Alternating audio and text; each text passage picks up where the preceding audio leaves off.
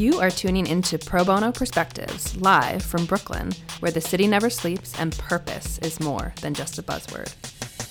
Pro Bono Perspectives brings together leaders that have traveled across sectors, industries, and experiences on their path to creating change for the communities in which they live and work. And I'm your host, Danielle Holly, CEO of Common Impact, a national nonprofit that designs skills based volunteer programs that amplify the impact of social change organizations by harnessing the talents and the skills of private sector employees. I am lucky enough to cross paths with these leaders every day through my work with Common Impact and can't wait to bring you behind the scenes to share their stories.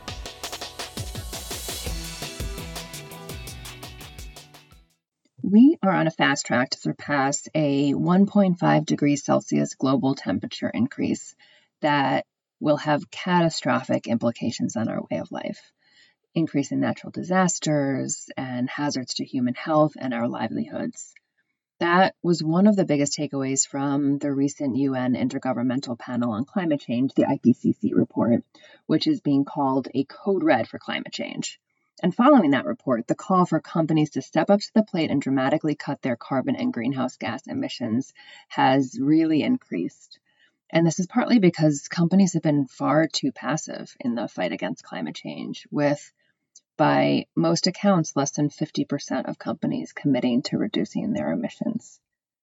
It's really it's enough to have people feel hopeless for the future of our planet. But there is cause for optimism, and we're hoping to bring a little bit of that to you on today's episode. There are tangible solutions underfoot, models of true transformation that are gaining ground. Today, I speak to Stephen Clark, who is the Senior Director of Climate and Energy at Ceres, which is a Boston based nonprofit that has been working for decades to make sustainability a priority for companies across the nation. We discuss the scale of the challenge, the industries and companies that are stepping up, and the people power needed to make it happen.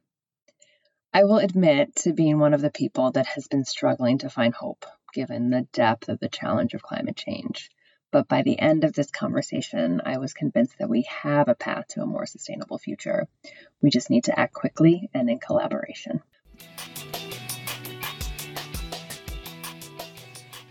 Welcome, Stephen, to the show. So great to have you here.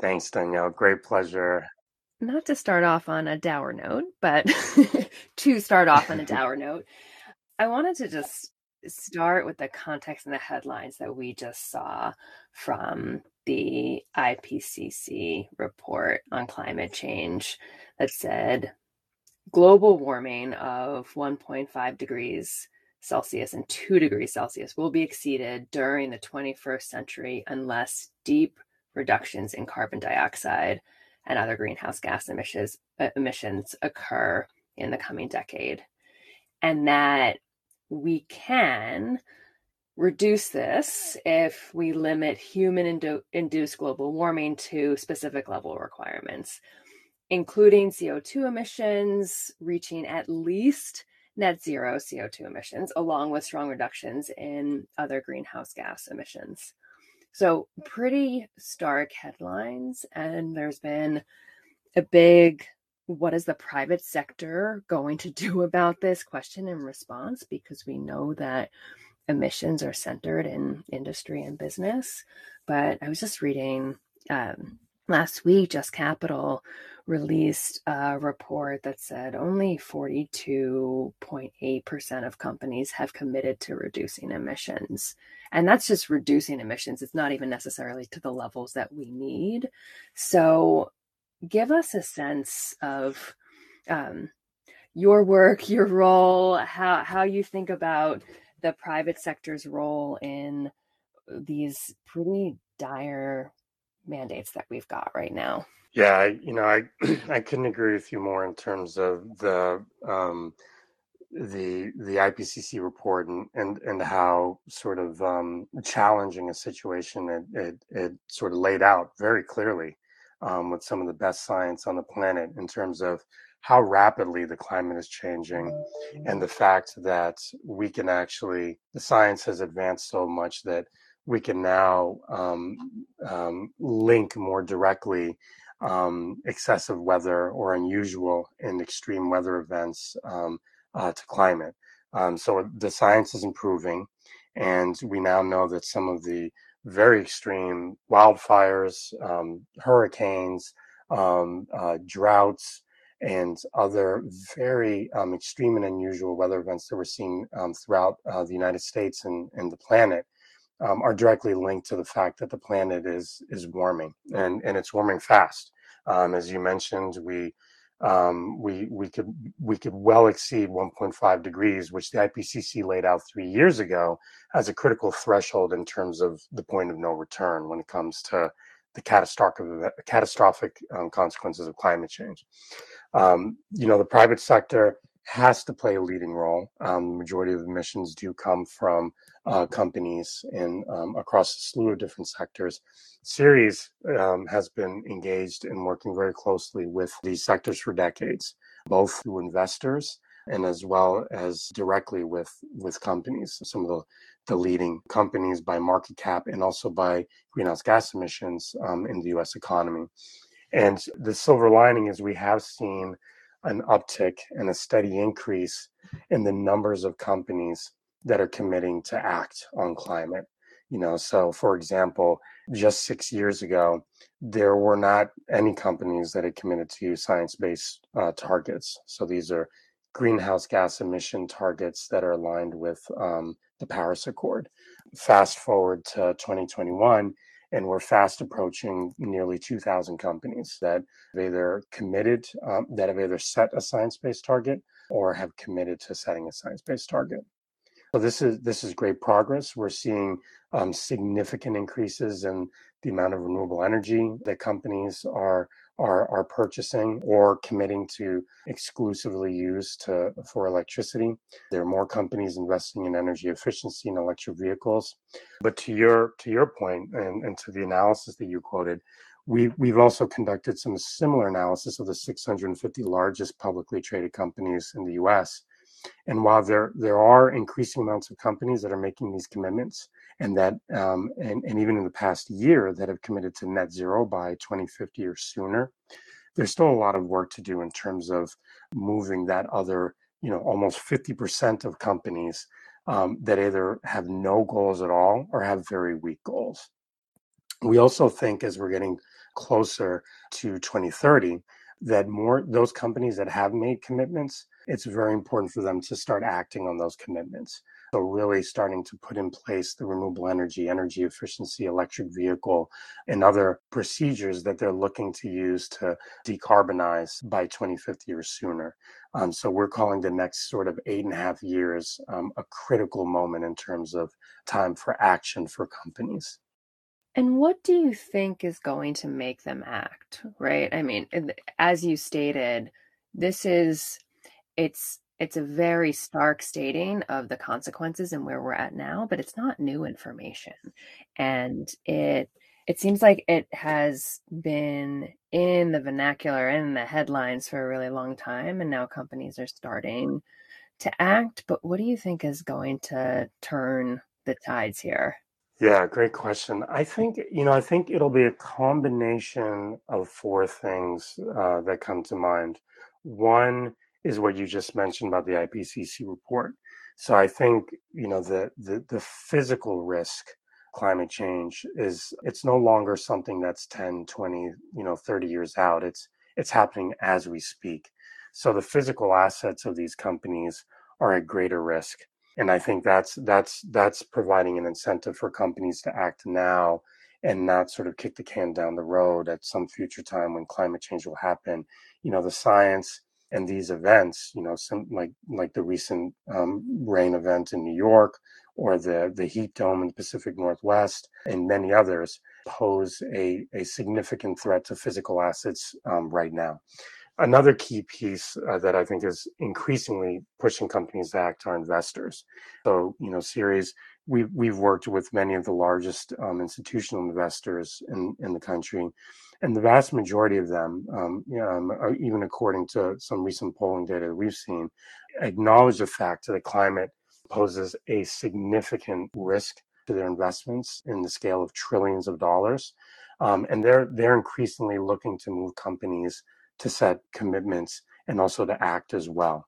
And so we've, you know, we've we've played a key role on initiatives like the Net Zero Asset Managers Initiative, where 128 asset managers managing a combined 43 trillion dollars um, have committed to achieve net zero emissions across their portfolios um, by 2050 or sooner, and are also calling on companies um, to set interim 2030 targets.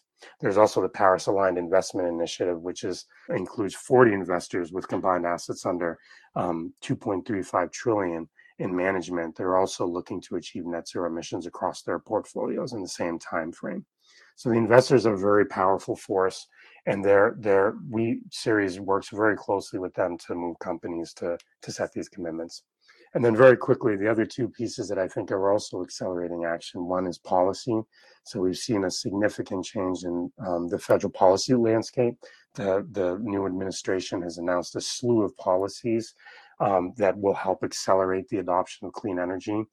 Um, and reduce emissions, especially in the power and transportation sectors. And then lastly, I think consumers are increasingly calling for this as well. So we, we've seen uh, we've seen companies responding to consumer pressure for products that are low emitting or, or use less electricity.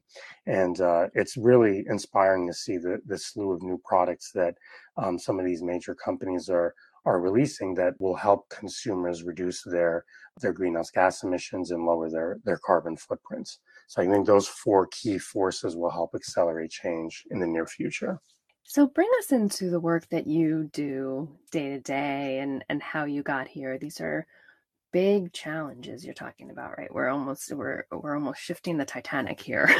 and we're talking about uh, you know changing the the private eh, the private sector's behavior and emissions and and doing that in collaboration in a lot of ways. Uh, would love to hear what brings you to this work and what you do day to day. Yeah, thanks. I I think it really stems from the sort of lifelong, just sort of enjoyment, reverence, and passion for the natural world and the outdoors. I I have to put all the blame with my parents. Um, they were um, sort of uh, ardent um, outdoors types and both spent a lot of time themselves outdoors and my mother's family is actually from Tanzania and lives in a very rural part of the country. So that's where I was actually born. So we we just, you know, the natural world was just such an integral part of how people lived, basically in terms of everything from agriculture to spirituality and and I think that's influenced me throughout my career. I, I, I, worked in architecture for a bit, um, uh, focusing on green design, um, but but became increasingly interested in markets and policy, and um, so shifted. And I, um, in my most recent work, I worked um, as assistant secretary in Massachusetts for energy, where I was responsible for our renewable energy policies and um, climate uh, climate uh, plan as well. just incredible experience there, working for then Governor Deval Patrick and then shifted again to to work more focused on uh, the private sector and working to move companies and uh, capital markets. And that sort of interest stemmed from my work with the state, where we had a firsthand view as to um, how important companies are in terms of catalyzing broader societal change, especially on the climate front. Um, so here at Ceres, I've been really focused on all of our work that's been zeroed in on um, moving companies in particular to make commitments and to take action to reduce their emissions. Um, so I initially led our Commit to Climate initiative, and that's really focused on commitments. And most recently, we just launched our Ambition 2030 initiative, which is really focused on decarbonizing the six leading emitting sectors in uh, the US economy. Um, so the power sector, transportation, oil and gas, food and agriculture, steel, and banking. Those six sectors account for 80 plus percent of all greenhouse gas emissions, both in the US and, and across the planet. And Ceres has worked extensively in those sectors for a long time. We've got great subject matter expertise, networks, and uh, and a track record of, of results in those sectors. And with this 2030 milestone approaching very fast, um, we think it's incredibly critical for those sectors to get on the path to decarbonization ASAP, reduce emissions by 50 to 52% in the next eight and a half years, and decarbonize by 2040.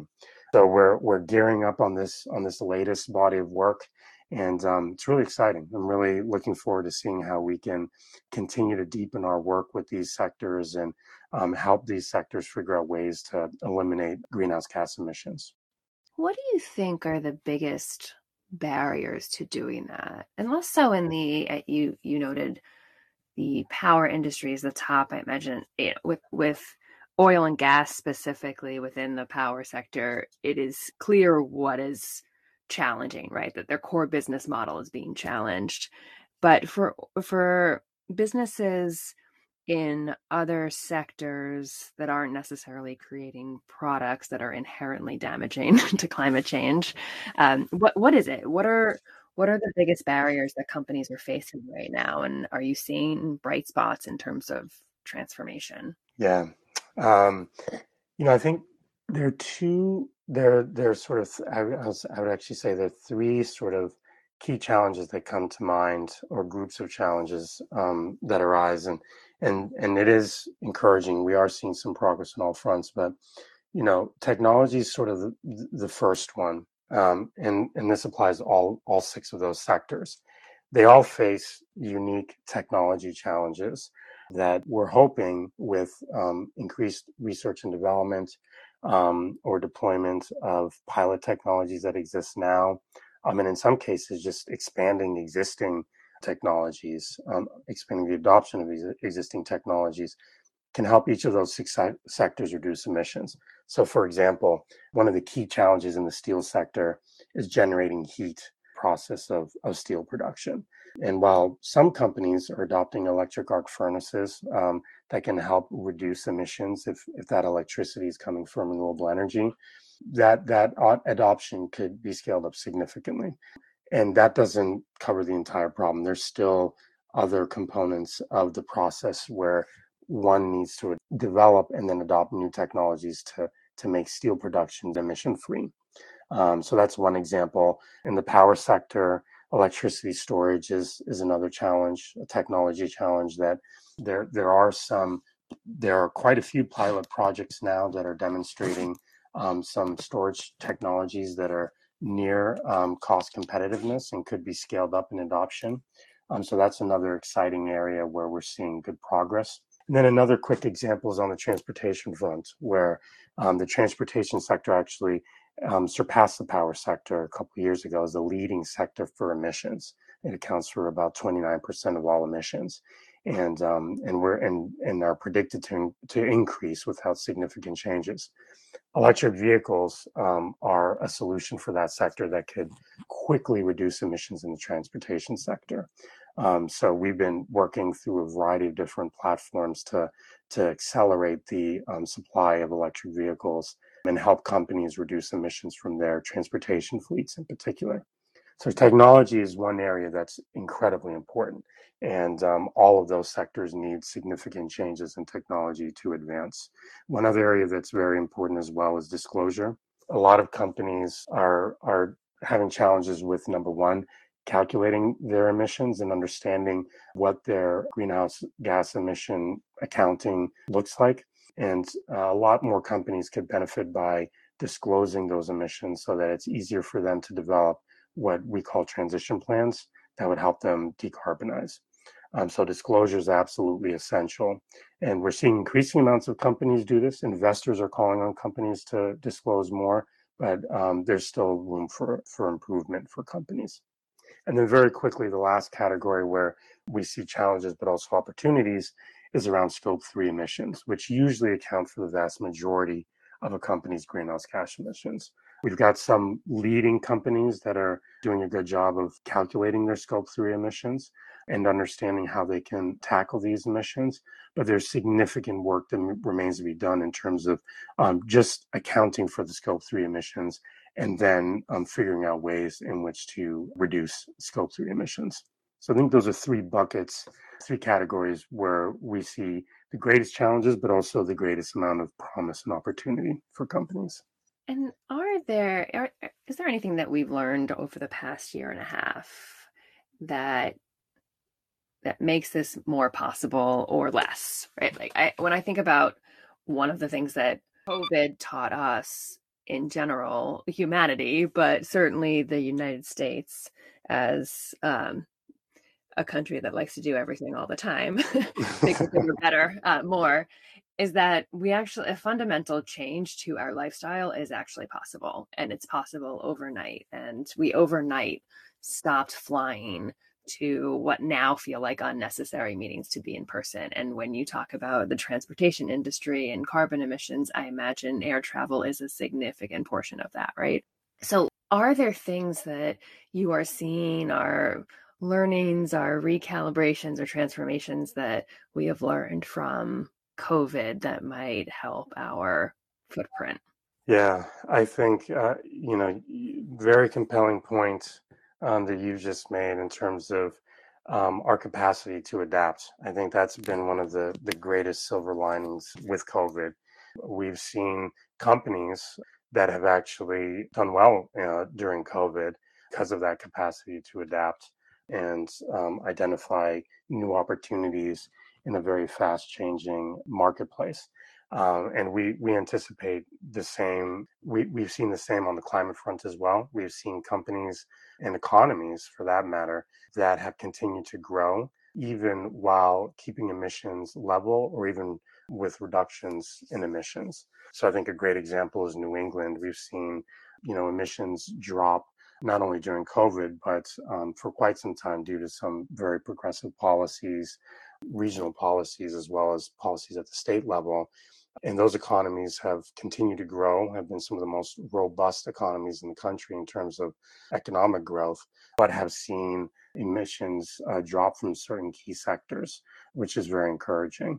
Um, so it sends the signal that there there have been some criticism about sort of uh, efforts to address climate change that they'll to job losses or economic losses, but we've seen in many examples companies um, can continue to be profitable and actually utilize um, climate change as a business opportunity and continue to grow while they um, reduce emissions. So that's that's very encouraging. I think another key item that's come out of um, this moment with COVID is, and I think this is very encouraging as well.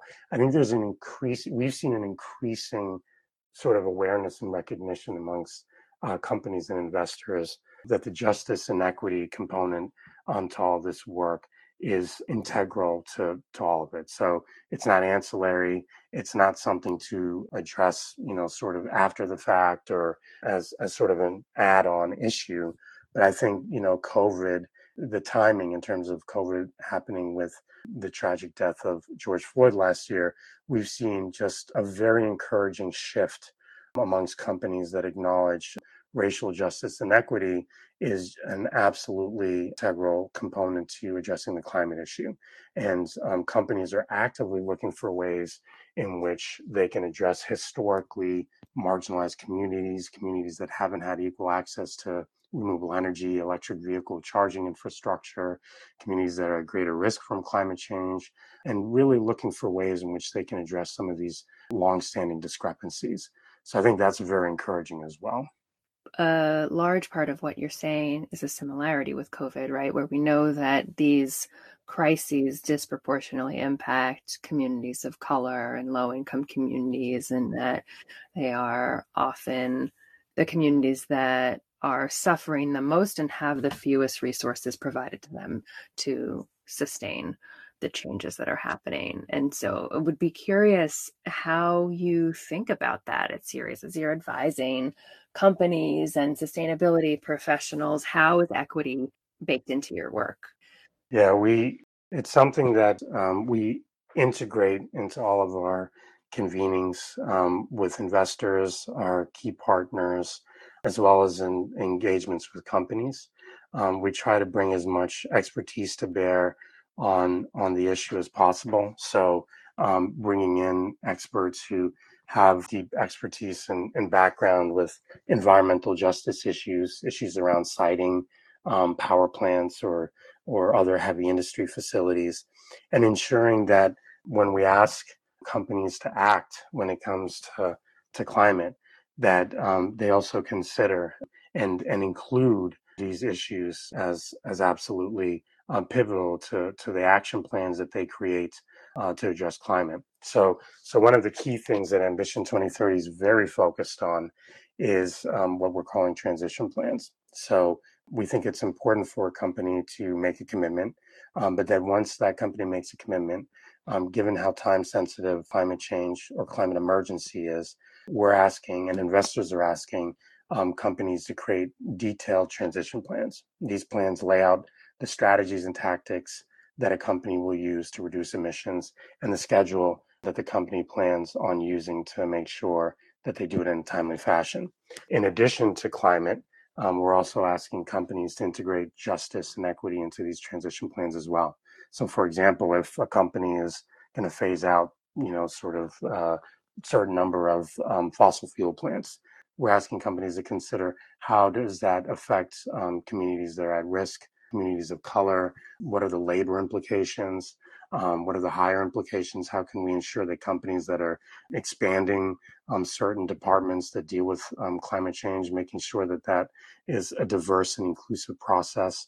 So, whenever possible, we try to integrate, we ask companies to integrate these issues into these transition plans and ensure that they're dealing with both climate and racial justice and equity and inclusion together as as a unified um, in a unified strategy.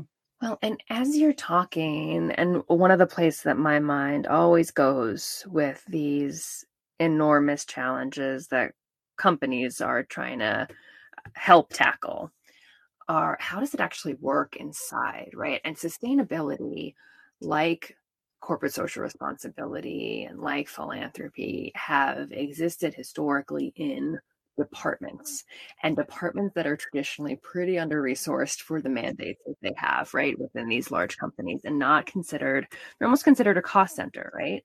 Um, but the the perspectives and the talents and the expertise and the strategies that you're talking about need to needing to be deployed within companies require this to be part of the business and to for it to be really well resourced and for it to be something that permeates across the different departments across the different areas of the business. Are you are you seeing a shift there? Are you seeing this actually resourced within the the talent and the expertise that companies have to achieve some of these mandates they're setting? Yeah. No it's it's uh, it's a great point. And we we are seeing an increase, um, a significant increase in demand for the expertise, especially uh, accounting for greenhouse gas emissions um, and um, scope three in particular.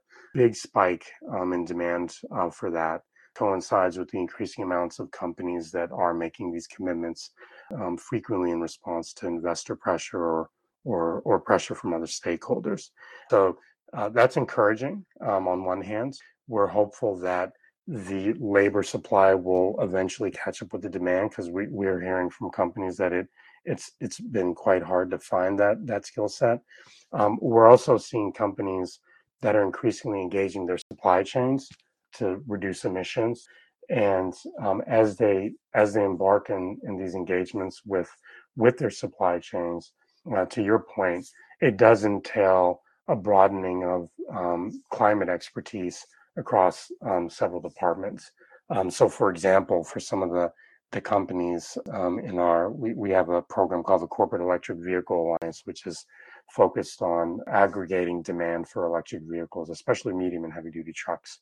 And and in some of these, many of the companies in what we call CEVA for short have large fleets. Um, and traditionally, those those those um, fleet managers and the and the fleet departments have been very separate from the sustainability departments that are that are focused on um, uh, uh, sort of greenhouse gas accounting or or other sustainability issues. But now, as increasing amounts of these companies in CEVA are committing to expanding their use of electric vehicles, um, we've seen a significant um, um, integration and increased collaboration across those departments. We're also seeing it on the utility side as well, where where utilities are looking to expand um, EV infrastructure. There's an increased demand for talent that not only understands how does your traditional um, electricity grid work, you know, so your your electrical engineers and, and other uh, other talent on that side, but folks who also understand electric vehicles and how they affect the grid um, and how that infrastructure integrates within your traditional um, electricity grid. That also goes for battery storage, renewables. So the entire sort of talent pool for several of these key sectors is really changing rapidly. And it's trying, you know, it's really inspiring, encouraging to see this labor market change so so quickly. So to that labor market, I mean, there are a lot of folks that listen to this podcast that are in social impact and environmental impact roles within companies. What do you want them to know, either about the work that you're doing, how they can get involved, or what to be thinking about when they are facing these really large issues? Yeah, I think um, I think one one thing that that stands out um, in terms of a very helpful takeaway or reflection on on the work of late is how important collaboration has been. To your earlier point, um, the space is evolving and developing so fast. You know, some of these technologies you know, I can think of as recently as a couple of years ago, you know, a single wind turbine that was maybe, I don't know, six megawatts large was considered really, you know, large and cutting edge and, and, and big. And, and, you know, I, I saw something last week where I think it's GE possibly or Gamesa, one of the large wind turbine manufacturers is working on an offshore wind turbine that's 15 megawatts. I mean, that's just game changing in terms of um, how it'll affect that sector. So there's there's so much change happening, whether it's with um, batteries for EVs um, or with um, uh, renewable thermal technology, and um, we've seen companies are really looking for collaboration as a way in which they can share ideas, share information, catalyze innovation, both internally across different departments, as you mentioned, but also find opportunities where they can collaborate with other companies within their sector to help them deal with challenges that no single company in the sector can can surmount individually. So whether it's um, our CEVA program, um, whether it's the the climate pledge, or some of these other sort of um, sectorally focused collaboration um, opportunities, um, I think collaboration is really the name of the game going forward in terms of ways in which uh, companies are going to catalyze and accelerate decarbonization. Are you hopeful for the future? I am, um, but full disclosure, I, I am an optimist by nature. so, um, but I, I, I am, I'm, I'm still hopeful. I, you know, I, the, the, window of opportunity, as you mentioned so eloquently at the beginning, is is shrinking very fast. So I'm not naive, right? Like that that horizon is is coming up coming upon us incredibly quickly. So I am optimistic. I, I have seen significant change even in the last five years. And I've seen how companies' leadership, corporate leadership, um, and leadership in government, um, and just leadership from um, just just citizens, you know, whether whether we're talking about the the protests that we saw across Europe, led by Greta and others in the past few years, or or some of um, the civic action we saw here in the states. That combination of those three um, key portions of society, I think, have really moved um, this issue to the forefront of everyone's agenda in terms of something that's that that we really need to take action on now. And I'm hopeful that if we can continue this momentum in the near future, we can see some real game changing developments that can help us, you know, reduce emissions and make sure we don't cross that 1.5 degree Celsius threshold. So I'm hopeful, but you know, the, the clock is ticking. So really looking to all of those different sectors of society to to move ahead very quickly. Well, thank you for that hope and and that call to action. You know, I think a lot of people, and including myself, saw that report and said, "Oh, wow, are we doomed?" Yeah. uh, and, and, you know, I, I think it's uh, we're all well, we're not all, but many of us are are motivated to do something about it, and also the it it feels overwhelming. So I so appreciate you bringing us behind the scenes to what is really happening, in the bright spots and the change that is possible, and the hope that you have. And just really appreciate you sharing your perspective with our listeners today. Thank you, Danielle. I um, I greatly appreciate the opportunity to have this conversation with you, and thanks for inviting me to talk about you know some very timely issues. And kudos to you and your team for really providing a forum for conversation on all of this. It's incredibly important, and um, dialogues like this are are very helpful in terms of furthering action. So, uh, heartfelt thanks to you as well. Thanks so much for listening to Pro Bono Perspectives today. If you like our show and want to learn more, check out our website at commonimpact.org. Leave us a review and tell your friends and colleagues about us. Tune in to our upcoming episodes to hear from everyday leaders using their skills to help their communities.